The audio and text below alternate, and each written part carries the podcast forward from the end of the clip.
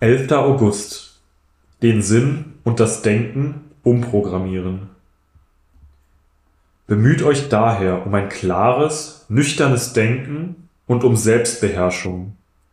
Setzt eure ganze Hoffnung auf die Gnade, die euch bei der Wiederkehr von Jesus Christus erwartet. 1. Petrus 1, Vers 13.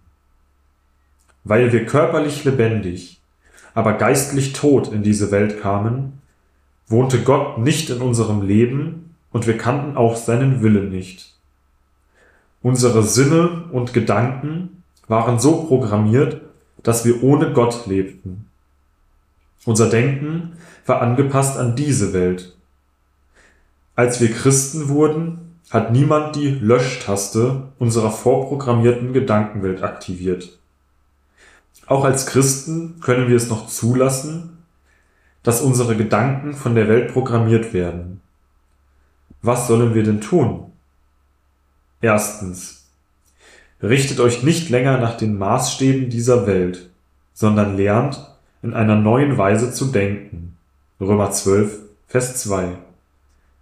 Wie bekommen wir eine neue Denkweise? Indem wir unsere Gedanken mit Gottes Wort füllen. Zweitens.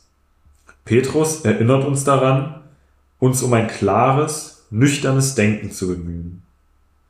Beseitigen Sie unproduktive Fantasien.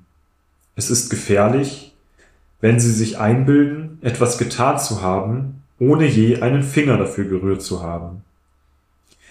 Wenn Sie sich aber im Voraus mental darauf vorbereiten, der Wahrheit zu gehorchen, dann können Sie sich für ein fruchtbringendes Leben motivieren.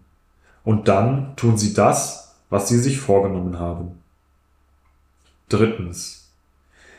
Nehmen Sie das ganze selbstherrliche Denken gefangen, damit es Christus gehorsam wird.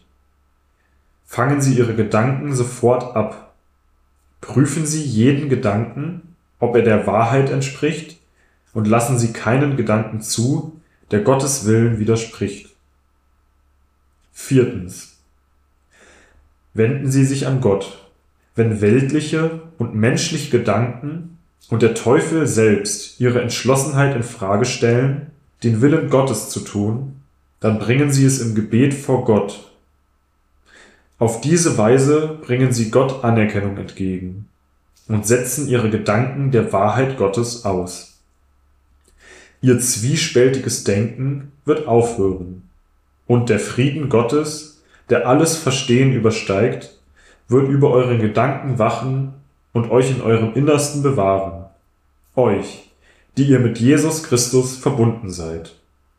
Siehe Philippa 4, Vers 7. Fünftens. Übernehmen Sie die Verantwortung für Ihre Gedanken.